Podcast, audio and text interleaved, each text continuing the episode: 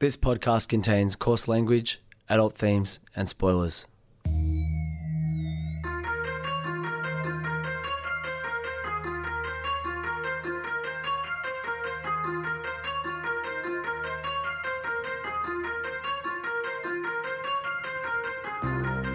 My name's Peach, and for the past couple of years, I've been helping my friend Shag overcome his childhood aversions to everyday foods in the podcast Fussy Eater. Now it's his turn to help me conquer my phobia of scary movies over one spooky night in the FBI studios, one Wikipedia synopsis at a time. This is Spooko. So when we last spoke, we spoke about how the most upsetting thing uh, in much of the most upsetting films ever made was that humans are basically bad. And one of the themes we often get in horror films is disappointed hope. So recently, I was at a shindig. Uh, this time of year, there are some shindigs going on, and um, I was speaking to someone about cricket, who I'd sort of met once or twice before, and had not really sort of not really seen eye to eye with.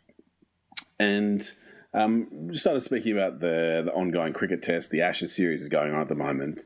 And I'm reasonably knowledgeable about cricket and, and somewhat knowledgeable about the finer details of it.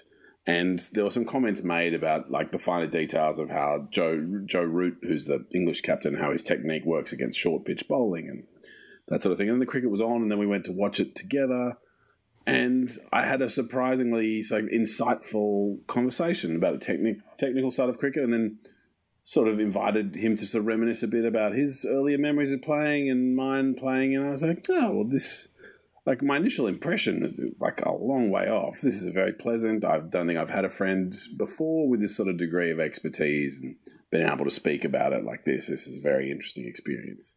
And so there was a lot of hope for, uh, you know, how the afternoon was going to continue and how things were going to go. And so then we start talking about the cricket coverage. And because I don't watch a lot of cricket these days, I tend to either read about it or listen um, to podcasts about it um, if I if I can. Um, he goes, oh, so the comments made about the television commentary. And one of the comments he made was, look, this new trend for female commentators, I just really, uh, I can't, can't get around it. Uh, I really need to hear from a commentator who's you know been in it, who's been in the thick of it, and I just don't really think I can, you, you know, take much value from commentary from someone who's just employed by a television station to, you know, uh, look nice or, or whatever it is he said. And so it goes without saying that two thirds of the male commentators of cricket know fuck all about cricket. So like, well, to start. We'll start with that. Um, Do they actually know nothing about Oh cricket? no, but their expertise is comment, commenting on stuff really fast. Okay, yeah. You know, some of them are like ex horse racers. A lot of them are ex AFL commentators. Um, and some of them are just enthusiastic sports fans who fucking did journalism at uni and, you know, end up doing sports journalism. And so it, it, it, it was Alice's function rather than my function. And so it wasn't really for me to arc up too much about it. But I said, look, that view's wrong and um, you need to revise it. And uh, uh, there were some firmer firmer words spoken that I don't need to or don't intend to, to repeat here. But it was just a nice reminder, Shag, of the lesson we learned last week that even though hope can sometimes spring from the unlikeliest places, humans are basically entirely bad. And uh, I'm very down with any gender or people who don't even identify with a gender commentating on cricket, so long as they've been in the thick of battle.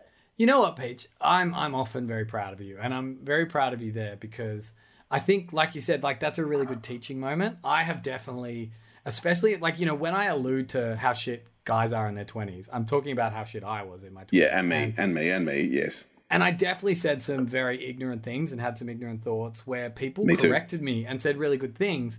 And what you alluded to before, what we've been talking about in this series about the most disturbing films of all time is Hmm. the main theme across all of these is the darkness at the, you know, at the at the core of the human heart. And the only way we get around that is constant betterment. And, you know, those teaching moments I think are super important. And so yes, I'm glad harder, better, stronger, faster. Yes. yeah, straight up. I'm glad you said something.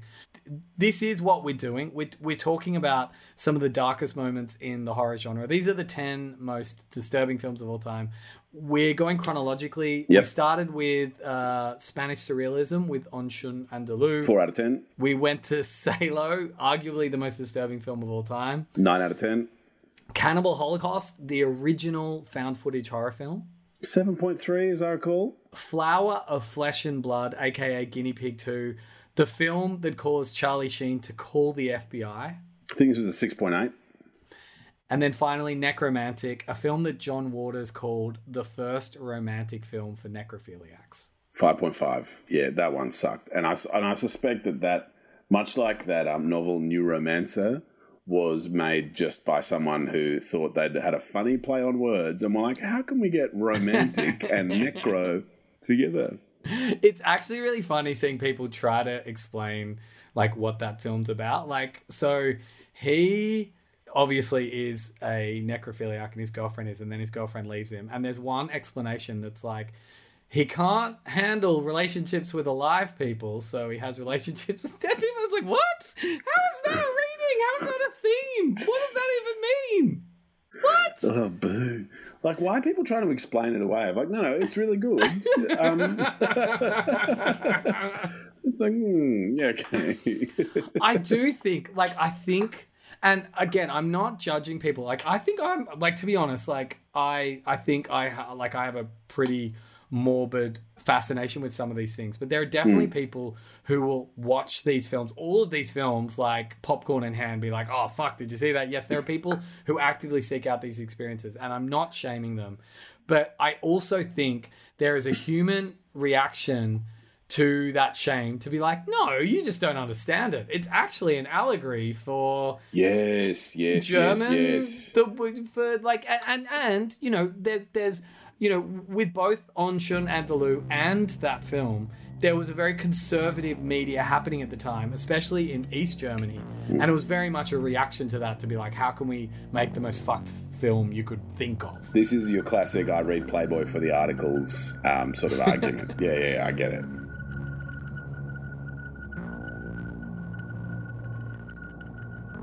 All right, so next up we have a film that I well film series, but like I I I I feel weird mentioning, If but it's, it's going to show we've up. already done the first one. but I'm not- no, I'm not, I'm not. I'm not. So so so these these films exist. There is a subgenre of horror that maybe we'll touch on with potentially Henry Portrait of a Serial Killer one day.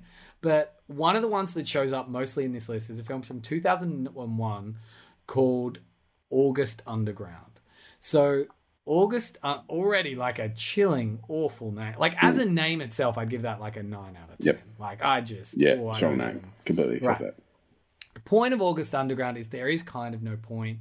It's it's sort of a uh, like a quasi mockumentary snuff film where a guy follows a couple of serial killers with his camera as they do really fucked up things to people, but then also live a normal life.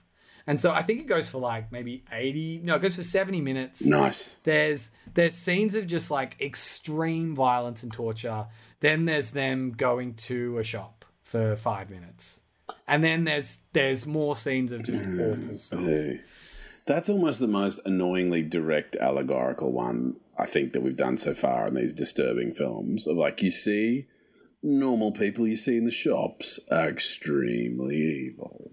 Like if if I read a kind a quasi okay portion of this.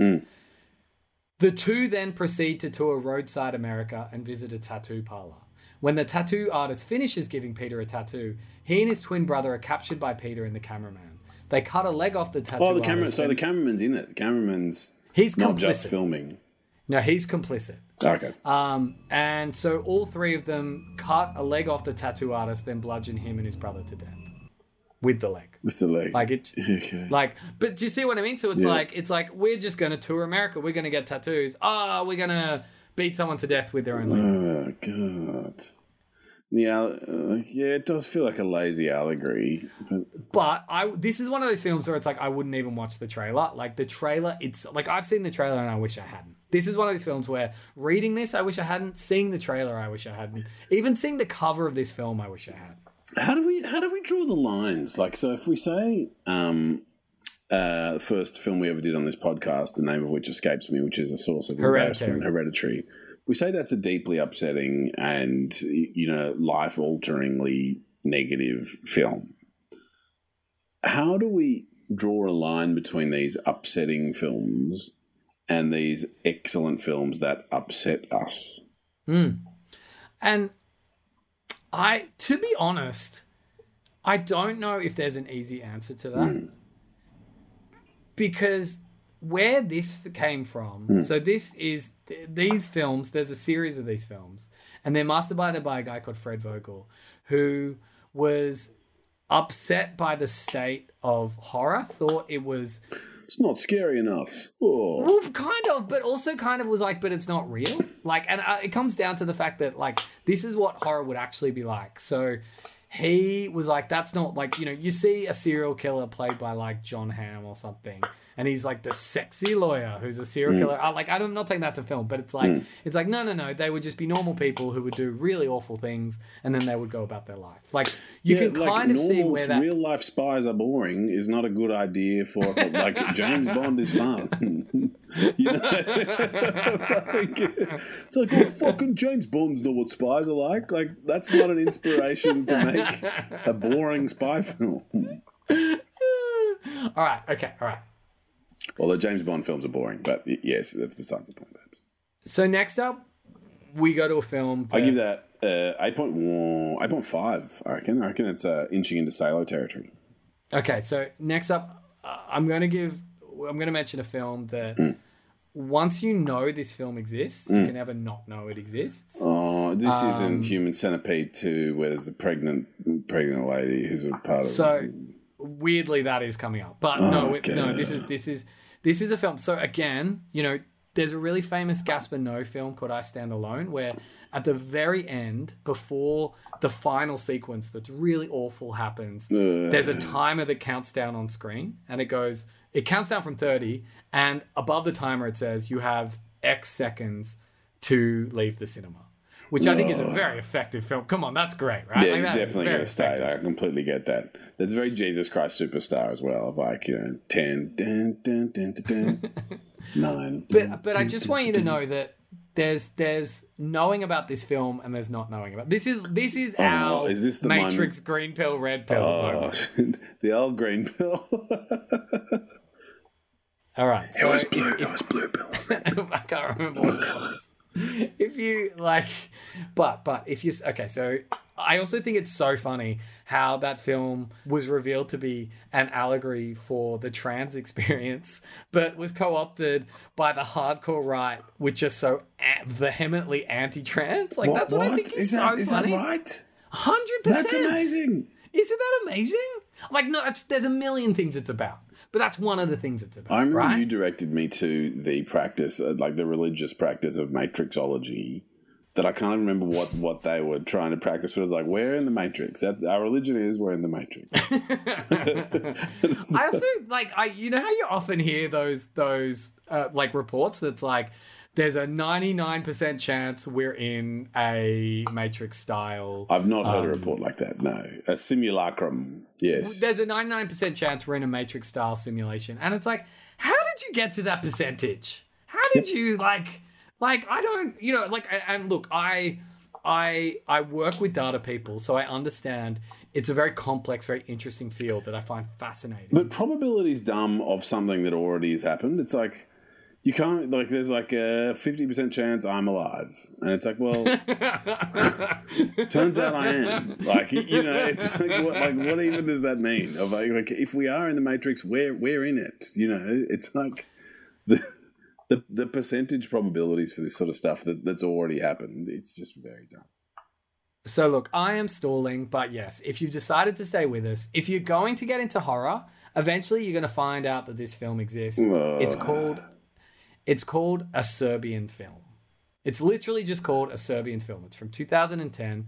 Weirdly, this was briefly allowed into Australia by the classification board. Strangely enough, JB Hi-Fi, which is a I guess the Australian version of Best Buy, for example, publicly were like, "We are not going to sell this film. It's fucked." But then they actually still sold it for a while Oh, anyway. And then, but then it got banned again, and it's since been banned. Um, it's been banned by a lot of places around the world.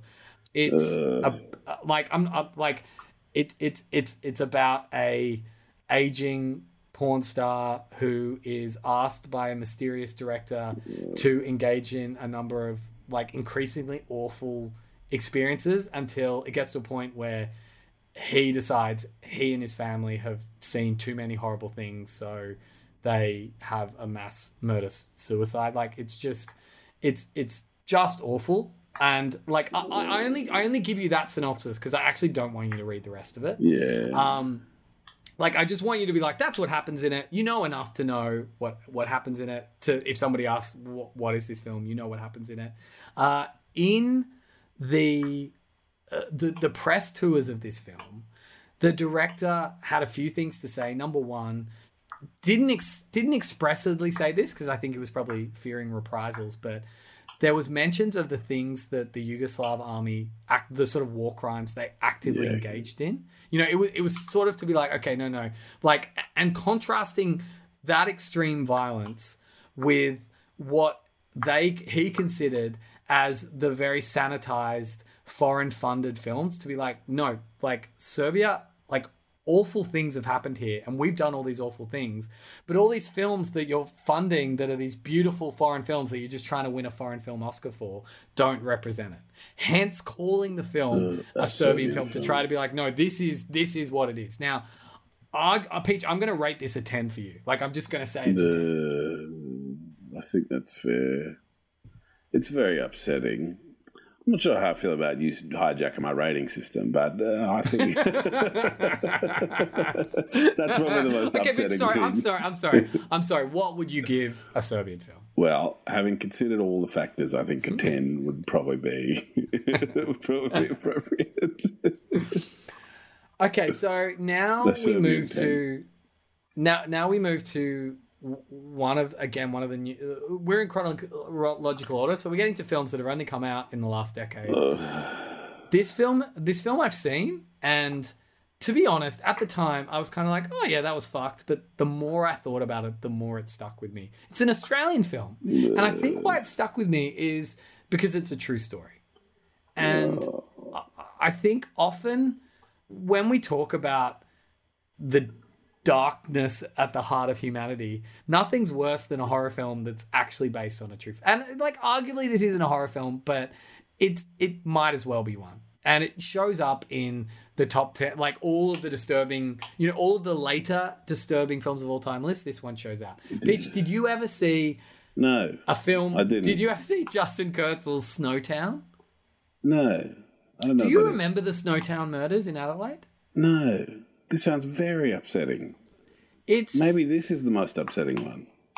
so so this was basically the police found a bunch of bodies degrading in barrels in like some sort of i guess d- dissolving acid Breaking liquid. Bad style. Yeah, I understand. yeah in in, in an un, in a like in an abandoned bank in adelaide and eventually found out it was tied to this like charismatic community leader in a John small Hamm style. suburban I've got town. John Hamm playing him doing an accent. It's. John yeah. Hamm. Yeah, okay, I'm there. a, a charismatic community leader who basically brought in these disaffected youths and kind of almost like remember how last week in Willy's Wonderland how Week there was a child last, yeah. serial killer. So sorry, the week before last. Mm. Do you remember the week before last in uh, Willy's Wonderland how there was that child serial killer who Wasn't and the plot actually a child so serial dumb. killer, but a serial killer of children. Yes, It was a yes, serial killer, yeah. but but he ran like a, a, a like a family restaurant Cartel. and hired all these Yep. like you know, and we're like, oh, lol, lol, lol. But what this this was a true story about this community leader who kind of convinced all these disaffected boys to join him in just killing people he decided he didn't like, and just just ruthlessly and awfully. And I think what makes it so disturbing, like the murders are fucked, but it's the way that he breaks down these young boys and desensitizes them into joining him. And so essentially, it's about a sociopath turning other young men into sociopaths. No, that's very upsetting. Uh, 7.8. Snowtown. Wasn't there a band called the Brian Snowtown Massacre? Brian Jonestown Massacre. That's that. Oh, and they competed with the whoever Dandy the Danny Warhols. Warhol. Danny Warhols, yeah. Next, you brought it up before. I'm just going to mention it. It keeps showing up. The Human Centipede 2. Do you know the plot of the Human Centipede 2, though? Uh, like so, Human Centipede One doesn't rate a mention. Firstly, can, can we just No. confirm that? You know what's interesting, actually? Of the films we've actually covered on this podcast, a few of them do. So Martyrs shows up. Yep. Uh, sorry, Martyrs shows up. Yep. Uh, the Audition shows up. Yeah, that's weird that the audition shows up because I feel like the only intense bit is cutting off the feet and going. "Ta, ta, ta, ta, ta, ta, ta." I, but that but that scene is unbelievable. yeah. I think sometimes sometimes a single scene will do it, and I think th- this film is one of those films where it's certain scenes. I'm not going to talk about the fil- the scenes, but what I think is interesting about this film. Do you want to talk about one of the that- scenes? Maybe we've got to do it. I think we could probably Okay, got to do it. so like he So, uh, so, like, so, okay. Uh, I think it's fair to He- ask okay, what's his alright, I'm- broader I'm- plan. okay. So, his broader plan this time. So, it's the same dude, isn't it? No, no, no, no. So this film is a meta. Uh, this is this is like Halloween three, in that this film is about a guy who's obsessed with the Human Centipede one, the film. So he's he he has bought this film and he watches it again and again on his laptop, and he has an I abusive do, I do um, love family. that of like, ugh. The whole, like this guy's whole thing is how sick is the human centipede one. like, like part of the plot is the first one of these was sick. So basically, he is so obsessed with this film, and he has an abusive family. Uh, again, it's that trope. And so one day he snaps, uh, kills his family, and then decides to reenact the human centipede in an abandoned warehouse, but this time with like 12 people. In, in like, I'm just going to say, including a pregnant woman, which is not like cool. I don't, I don't want that to exist in a film, but it exists. Is he a surgeon And- himself? He, Or just no, watched the film just, really closely and was like, I'm pretty sure it's all in here. like it it's it, it- yeah it and, and and I think one of the other things that makes this so fucked is that he's a lot rougher and a lot looser with his surgery and yeah so so that that just keeps showing up again all of these films i would never cover in spooko and we never will Sort of are But now, I guess, it- broadly. but broadly. yeah, but it's just it's just so you know they exist because they do. And once we've done this bit, once we've done this, you you know the depths of horror. You now understand the absolute depths of this the depths of this genre. Peach, are you ready for the final film? Uh, Human Centipede 2, 9.2. no, we're actually going to finish on a fun one. We started talking about hip hop. We're going to end talking about hip hop. Did you know that Flying Lotus is a film is a also a director? No. So in 2017, Is the score mad? the score is amazing. Yeah. But okay, also, sick. but also in 2017, he directed Is a. it as good as Illmatic? I, I couldn't watch this film. Like I said, I, I've only seen Snowtown. Most of these films, just based on the trailers and some of the description, I'm just Hmm. like, I can't, I can't do it to myself. I know this is, I know this is unhealthy for people to see. So Kuso, this is the only comedy on the list as well. So it's a, well, arguably Un Chien Andalou is like comedic because it's surrealist, and this kind of ends on a surrealist. Like it all comes full circle, right? So 2017, it's a body horror surrealist comedy anthology film directed by Flying Lotus. He credits himself as Steve in the credits. Uh, he also wrote it with a guy called David Firth, who you may remember. Well, you may not, but you may remember one of his early animations that was big on the internet called Salad Fingers. Was like a creepy animation that lots of people shared. Also, a rapper Zach Fox, who has a couple of really great singles that came out in the last uh, couple of years. Um, anyway, so this is a body horror compilation. Again, lots of awful things. I'm just going to read out one small section so you kind of understand the madness of this. So, all right. Um, having all right. So, okay, I'm just going to read this out again. Yeah. Like again, this is sur- this is supposed to be a surreal comedy. So keep that in mind when you listen to this. Sounds pretty funny so far. Um, having found having tested positive on a pregnancy test, B goes to Dr. Clinton's clinic for an abortion, where she meets Manuel, who is cured of his fear of breasts by Mr. Quiggle, a large bug living in Clinton's anus.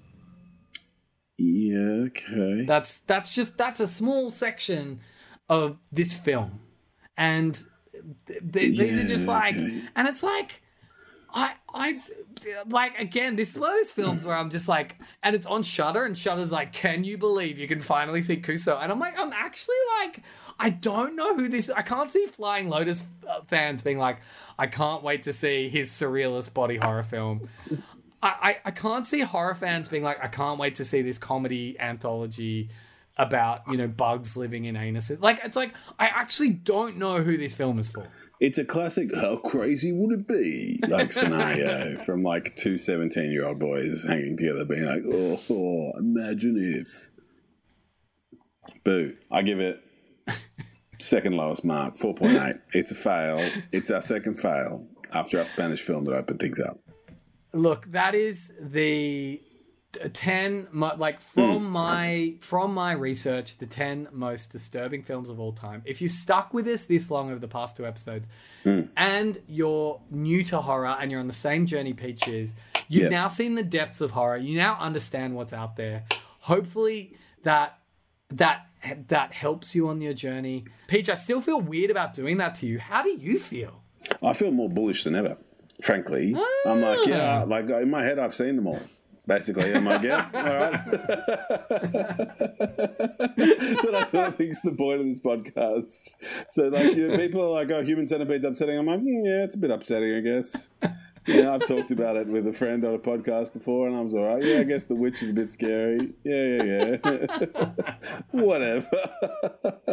so I feel more confident than ever. Um, Shag, I don't know when the balance of this list is coming up. Quick update on my 2021 New Year's resolutions.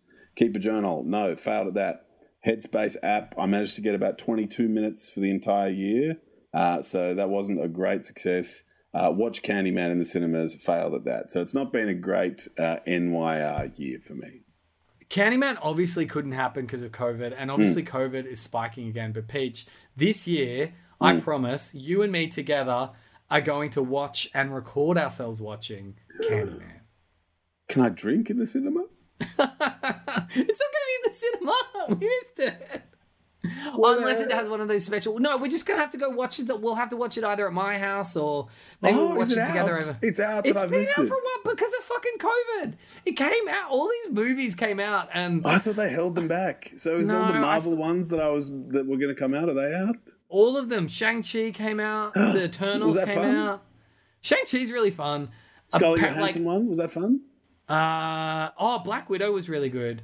Um, so Al Grigg, who's been a guest on this podcast many times, who very famously says, "I love all movies. I'll go to any movie. I just love being at the movies." Was like didn't love Marvel's Eternals, which on his scale of loving every single movie ever is like a one out of ten. So I mean, I guess that's the one you don't watch, but the rest of them were great. Oh, so Candyman coming up. Sorry, I thought I thought we were waiting till cinemas were back. All right, Peach, let's Peach, go. cinemas may never come back. I don't know what the post-COVID landscape is going to be like, but Peach, you and I are going to this film by hook or by crook. Hmm. Number one, we're going to write charcuterie, but number two, Yes. we are going to watch and record us watching Candyman together. Number three, we're going to bring an end to all business travel. Boo, business travel. Uh, this was recorded at FBI Studios. Please like, subscribe, and follow wherever you can and as much as you can. And Resh's, what's up?